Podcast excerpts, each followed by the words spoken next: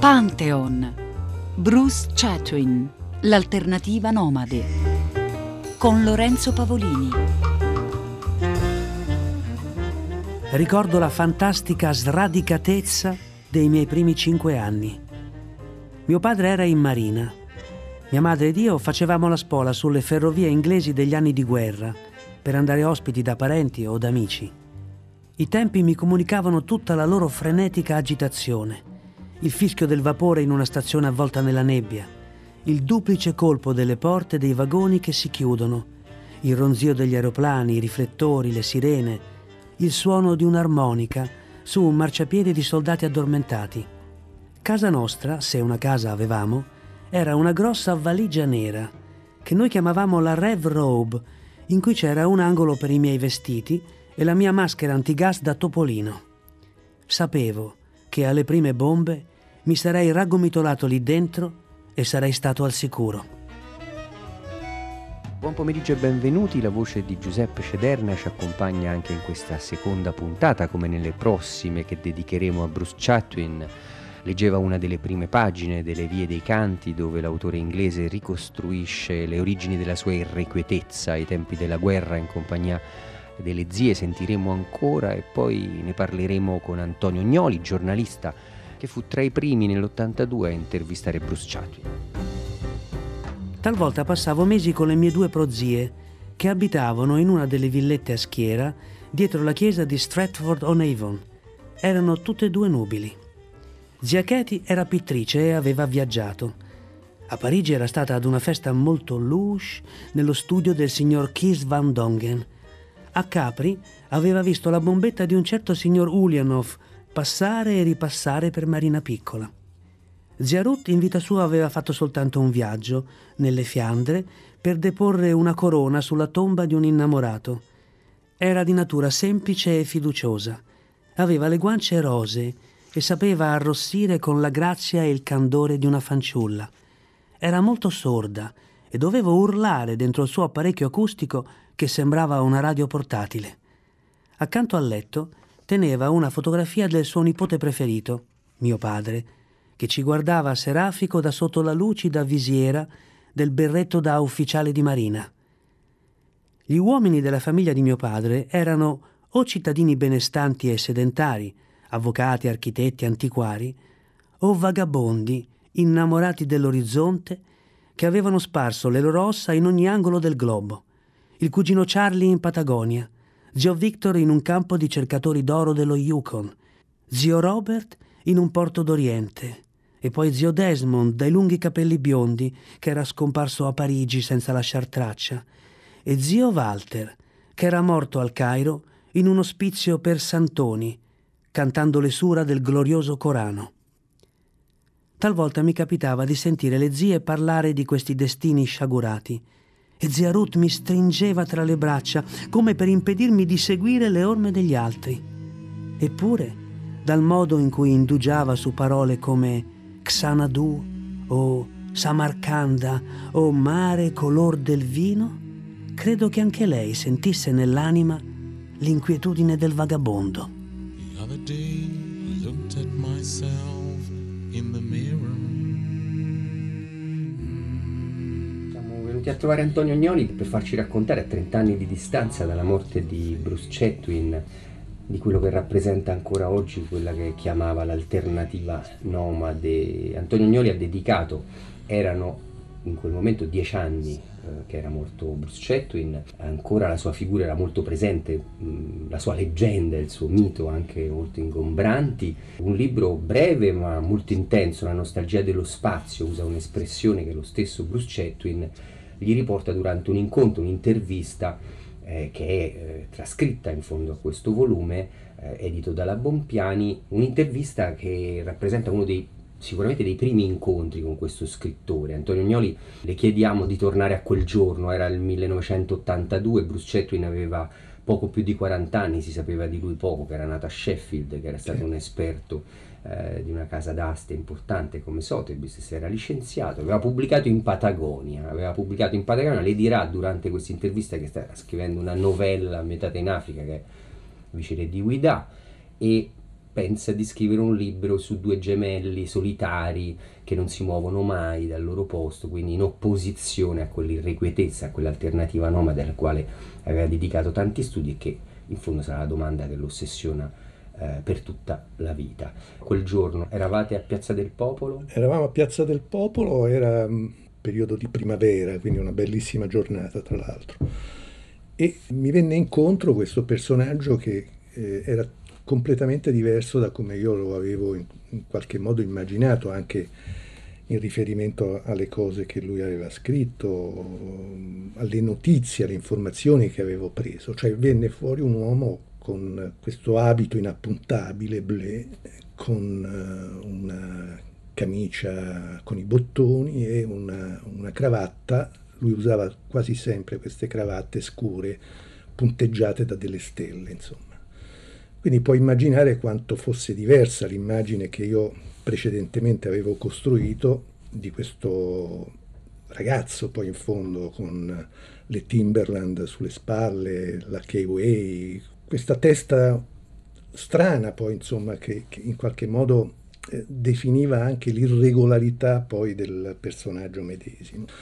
Eh, ci vedemmo in, eh, dalle parti di Piazza del Popolo e io la prima cosa che gli, gli, gli, dissi era ma io ho letto questo suo libro che è un libro inclassificabile, insomma, perché lui mi chiese ma perché è interessato al... ma sono interessato perché vorrei intervistarla, perché questo è il mio mestiere, ma poi anche perché vorrei capire bene come, come è nata questa, questa, cosa, insomma. Di solito la, la Patagonia era questo luogo inafferrabile, estremo, eccetera, al quale facevano riferimento un po' tutte le persone, soprattutto argentine, cilene, eccetera, che volevano raccontare un, o avere un'idea dell'estremo, insomma. E lui legge quell'estremo, quell'orizzonte, diciamo, che appena si intravede, questo spazio immenso, questo spazio c'è un esergo che è molto, molto indicativo nel, dove si dice ma eh, non ci rimane che la Patagonia, questo luogo di immensa tristezza, che mi dà un'immensa tristezza, una frase di Blessendra, e, e quella tristezza lui la, la, declina sotto il segno, sotto diciamo anche l'impulso invece di un, di un sentimento diverso che è la nostalgia. Ecco Antonio Gnoli, questa, questa nostalgia dello spazio, proviamo a spiegare eh, che cosa intendeva Bruce Chatwin con questa espressione. Ma credo che intendesse né più né meno che un, l'impossibilità di ritrovare dei luoghi originali e che fossero all'origine anche di una storia.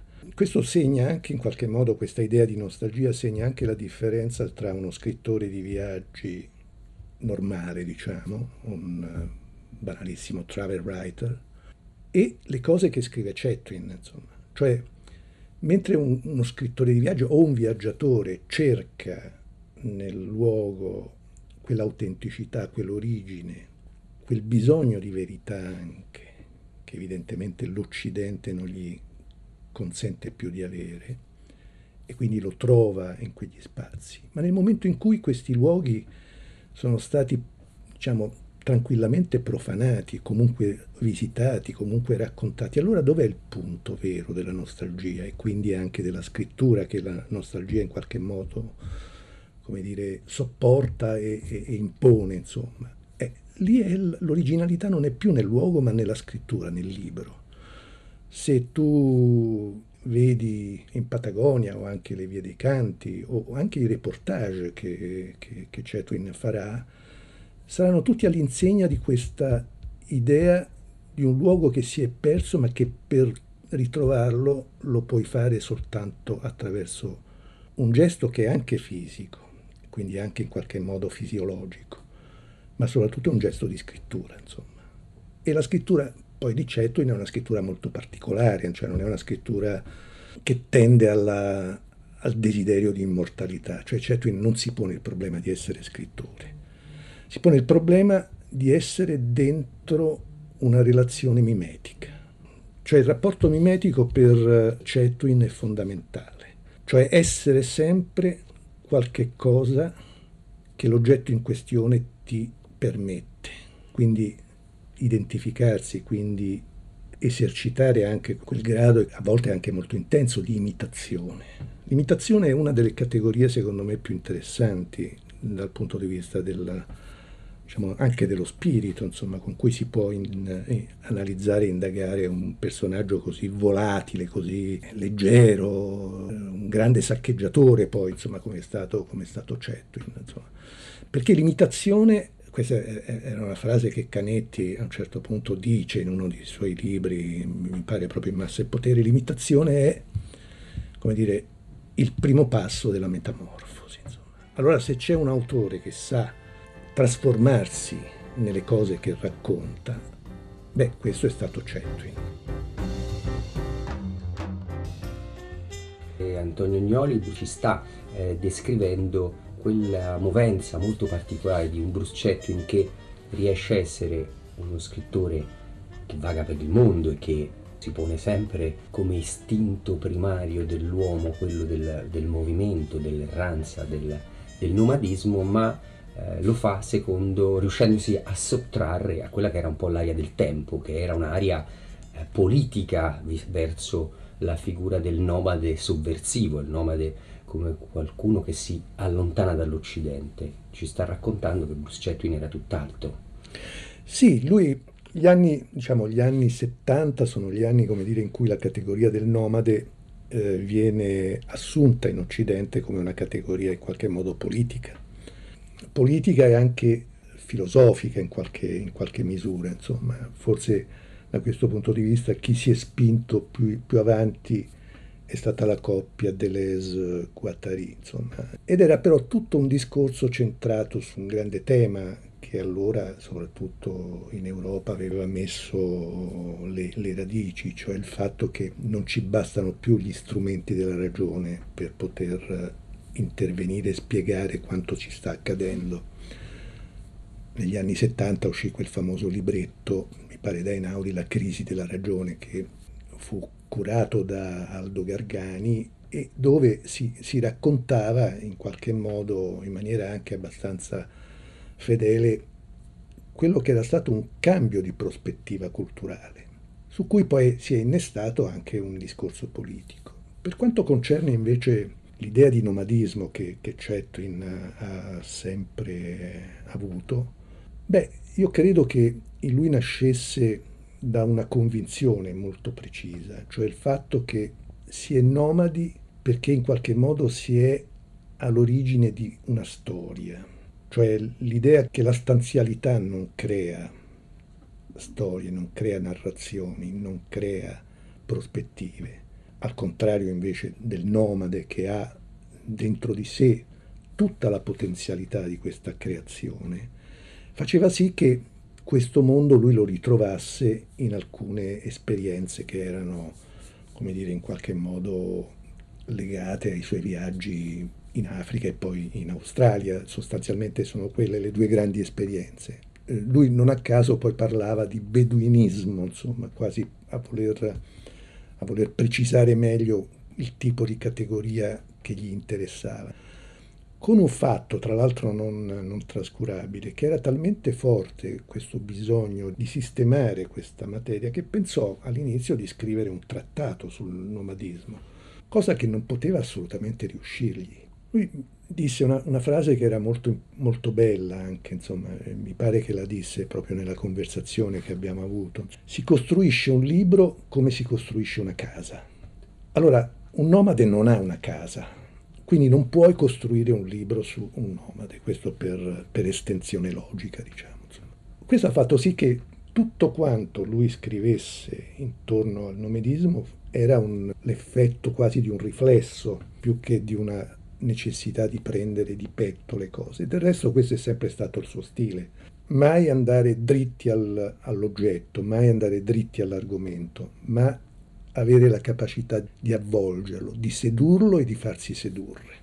Sì, Bruce Chatwin nota questa contraddizione nell'intervista con lei co- come costruire un tetto, un libro è un tetto, è una casa, il nomade non ce la si accorge lui stesso, fallisce dice di aver bruciato queste oltre 800 pagine che aveva eh, scritto quando era uno studente di archeologia, perché lui si mise pure a studiare archeologia ad Edimburgo dopo essersi licenziato da, da Sotheby's. Eh, lega tutto a, al responso di un oculista che gli disse appunto di, di, cercare spazi di profondità al suo sguardo maggiori di quelli che gli consentivano l'osservare in modo prolungato quadri e quadri. Eh, che poi non so se questa cosa, come, come tante altre, fosse frutto della sua fantasia. Lui aveva un occhio assoluto, ce l'aveva. Del resto se si va a guardare anche le fotografie che ha fatto, ci sono dei libri fotografici, sono bellissimi, ma non tanto per la tecnica, diciamo che quella più o meno, ma per la qualità dell'inquadratura, dell'immagine, della, della forza, insomma. E lì capivi perfettamente quanto penetrante, quanto lunga fosse la, la prospettiva di quello sguardo. Nell'estate del 1986 terminai il mio libro Le vie dei canti in condizioni molto difficili. Durante un viaggio in Cina, infatti, mi ero buscato un rarissimo fungo del midollo spinale. Convinto di dover morire, decisi di finire il testo e di mettermi nelle mani dei dottori. Così avrei sbrigato tutto. L'ultimo terzo del manoscritto era un'antologia di citazioni e schizzi, intesi a corroborare la tesi principale. Gli diedi una forma leggibile nell'afa di quei giorni estivi, avvolto in scialli, rabbrividendo di freddo davanti al forno acceso della cucina. Fu una corsa contro il tempo. Le vie dei canti ha inizio con un'indagine nel labirinto degli invisibili percorsi che gli aborigini australiani chiamano le orme degli antenati o la via della legge. Gli europei li conoscono con i nomi di vie dei canti o piste del sogno. Gli aborigeni credono che l'antenato totemico di ogni specie crei se stesso dal fango del proprio pozzo primordiale. Fa un passo avanti e canta il proprio nome, che è il primo verso di un canto. Fa un secondo passo, che è una postilla al primo verso e completa il distico. Quindi si mette in viaggio, un passo dopo l'altro, e con il proprio canto fa esistere il mondo. Rocce, scarpate, dune di sabbia, eucalipti e tutto il resto. Speravo di poter usare questo sorprendente concetto come punto di partenza per esplorare l'innata irrequietezza dell'uomo. La mia guarigione fu miracolosa. Il libro uscì nel giugno del 1987. Il giorno della pubblicazione c'era uno sciopero dei controllori di volo francesi e così dovemmo attraversare la Manica in hovercraft. Arrivammo con quattro ore di ritardo mi ero ripromesso di non comprare i giornali per non leggere le recensioni, ma mi arresi e comprai l'Independent. Credo di citare fedelmente il recensore se dico che aveva trovato il mio lavoro insopportabilmente pretenzioso. Prendemmo l'accelerato da Boulogne per Parigi. Sul sedile dietro al nostro due musicisti stavano lavorando su una partitura. Avevano messo gli strumenti sulla reticella sopra le roteste. Erano Rostropovich e Anne-Sophie Mutter. Fu un buon auspicio. Il libro andò bene. Quando conquistò il primo posto nella graduatoria delle vendite, la mia fiducia in me stesso andò in crisi. Ero entrato, dopo tutto, nel novero degli scrittori da buttare. Oh, mi piacerebbe tornare con lei a questo momento dell'inizio del, della carriera di scrittore di Chetwin, che poi è stato un formidabile reporter all'inizio del, del Sunday Times, sì. del, del, supplemento domenicale del Sunday Times, che era un giornale molto letto a quell'epoca, per il quale ha incontrato le figure più diverse, appunto, da Junger a Cord Lorenz a collezionisti. Però ecco, in quel momento le spiega l'aver abbandonato la qualifica molto prestigiosa di esperto d'arte a Sotheby's eh, per, perché aveva sentito nel collezionismo qualcosa che era molto vicino a, alla morte e il suo ultimo libro sarà dedicato a un collezionista. Eh, Utz, collezionista di porcellane praghese, è l'ultimo libro che riesce a pubblicare prima di morire. Sembra chiudere un cerchio con quel libro. Sì, fatalmente, insomma, sembra chiudersi un cerchio, è vero. Ma credo che tra l'altro credo che la storia fosse vera, in parte perlomeno, insomma, cioè lui avesse conosciuto questo personaggio e poi ci scrive sopra questa novella veramente tardo mitteleuropea, insomma sembra un Lernet Olenia o un Marai, questa maniera in cui di fronte a un potere, anche un potere di prestigio culturale che si è avuto e che si è conservato nel tempo, il venir meno di questo potere eh, crea immediatamente una sorta di, di collasso, insomma. E allora la, la, questione che si pone Chetwin in quel libro è capire che cosa significa in fondo destinare alle cose, quindi agli oggetti, in particolare a questi oggetti così preziosi, una vita che in qualche modo viene minacciata da un cambio diciamo, di scena, in questo caso un cambio quasi storico, uno Stato opprimente, eccetera, che minaccia, per così dire, incapace di, di comprendere la bellezza e la, l'armonia e la, l'estetica di queste porcellane. Identifica un gemello scrittore viaggiatore che è Arthur Rimbaud, il viaggiatore apparentemente senza scopo, colui che è, è destinato a disperdersi nel viaggio, lei proprio in questi saggi che dedica a Chetwin eh, dice qualcosa che ha a che fare con le merci per Chetwin e per Rimbaud. Il fatto forse quest, questa deriva finale di Rimbaud che si dedica al mercanteggiamento, a qualcosa a che fare col modo in cui anche Chetwin guardava gli oggetti che sì, ci ha appena detto. Quasi, però quasi rovesciato, cioè mentre come dire, in, in Rimbaud c'è quasi un, un bisogno di di annichilire l'idea stessa di preziosità, di oggetto, di bellezza dell'oggetto, insomma. E non a caso, come dire, diventa per un certo periodo un mercante e anche un mercante con, di armi, insomma, quindi di qualcosa che finisce con confliggere con l'idea stessa di un'umanità raccontata in modo positivo, eccetera. Nel caso di, di Chetwin è esattamente l'opposto, cioè non è la merce che salva l'oggetto, ma è l'oggetto che può rendere, per così dire, più accettabile il fatto che sia anche una merce, quindi il fatto che, sia, che abbia anche un valore. Probabilmente lì contava molto anche l'esperienza degli anni alla Sotheby's, però credo che al tempo stesso ci fosse il bisogno di non lasciarsi in qualche modo condizionare troppo dall'oggetto medesimo.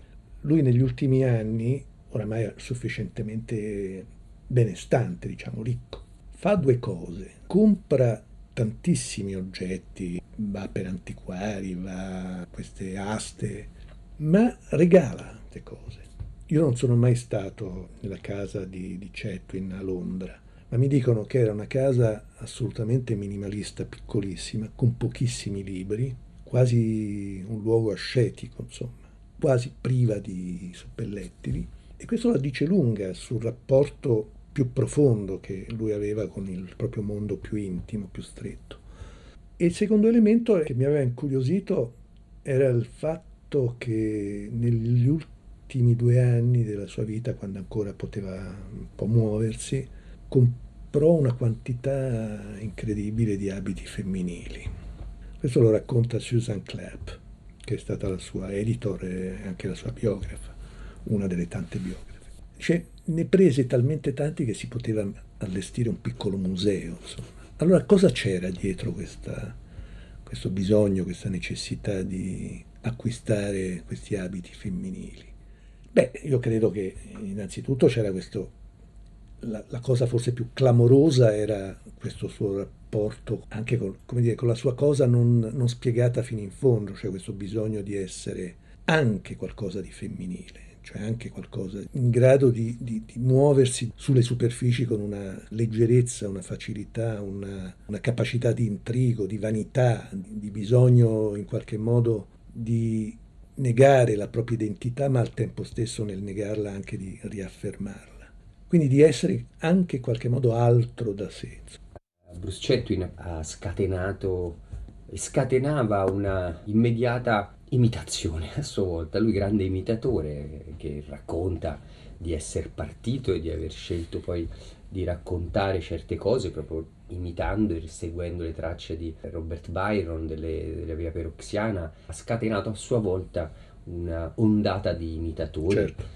Eh, era fatale che accadesse. Un'onda che a 30 anni di distanza sia abbastanza è andata abbastanza scolorando, eh, però appunto oggi forse lo riusciamo a, lo possiamo vedere con un po' con più precisione. Ma non lo so, perché io credo che sia fatale che dopo il culto che attorno a Chetwin si è manifestato con delle vere e proprie punte di fanatismo, insomma, era necessario, come dire, che, che la cosa lasciasse spazio poi a una sorta di oblio, insomma. Questo non significa che i suoi libri soffrono della patina del tempo, anzi se si rileggono oggi hanno una loro tenuta, cioè in Patagonia, le vie dei canti sono libri assoluti, insomma, secondo me. C'è bisogno di uno stacco. Il grande imitatore che è stato imitato a sua volta, come dire, soffre di questo gesto che alla fine diventa in qualche modo grottesco, insomma, gente che rifà il verso. Però voglio, voglio dire una cosa in conclusione. Ero qualche paio di mesi fa dalla Beatrice Fonrezzori, lì in Toscana, dove eh, lei ha questa, questa tenuta piuttosto grande e bella, dove Cettuin amava eh, andare, insomma, dove è stato a lungo. Lei mi ha raccontato questo episodio, cioè che di solito questi scrittori vivevano un po' appartati in una piccola torre, distante un centinaio di metri dalla casa. E dice che la domestica, una tarda mattina, che doveva rifare la stanza, si accorge che dentro la stanza di Chetwin c'erano varie persone, insomma, che parlavano. E dice, ma com'è possibile? Dice, io non ho visto nessuno che insomma...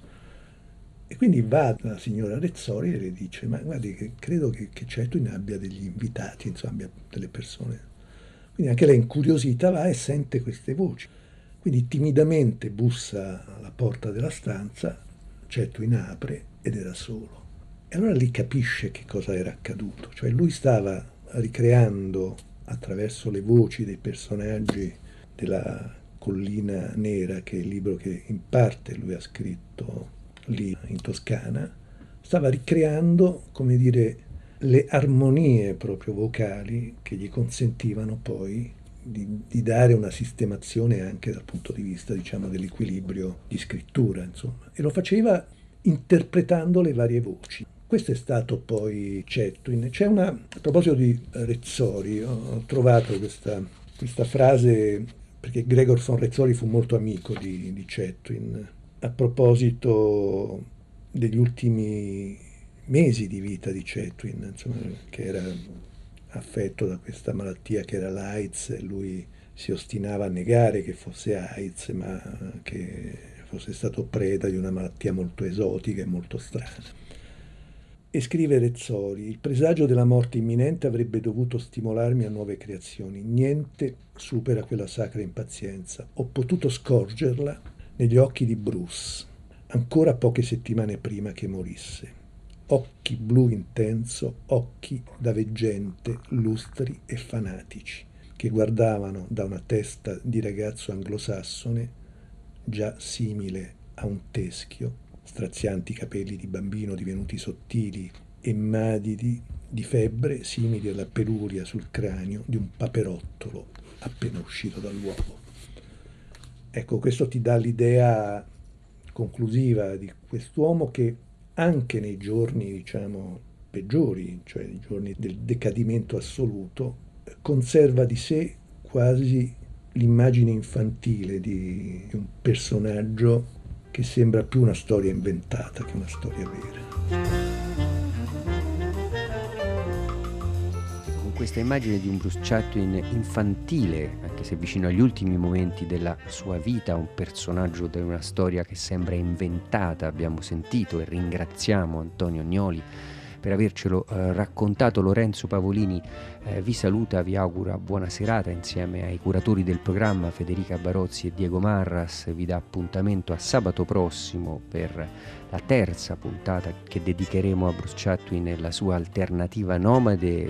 Vi ricorda che tutto è riascoltabile quando volete sul nostro sito Rai Play Radio e vi auguro una buona prosecuzione di ascolto con i programmi di Radio 3.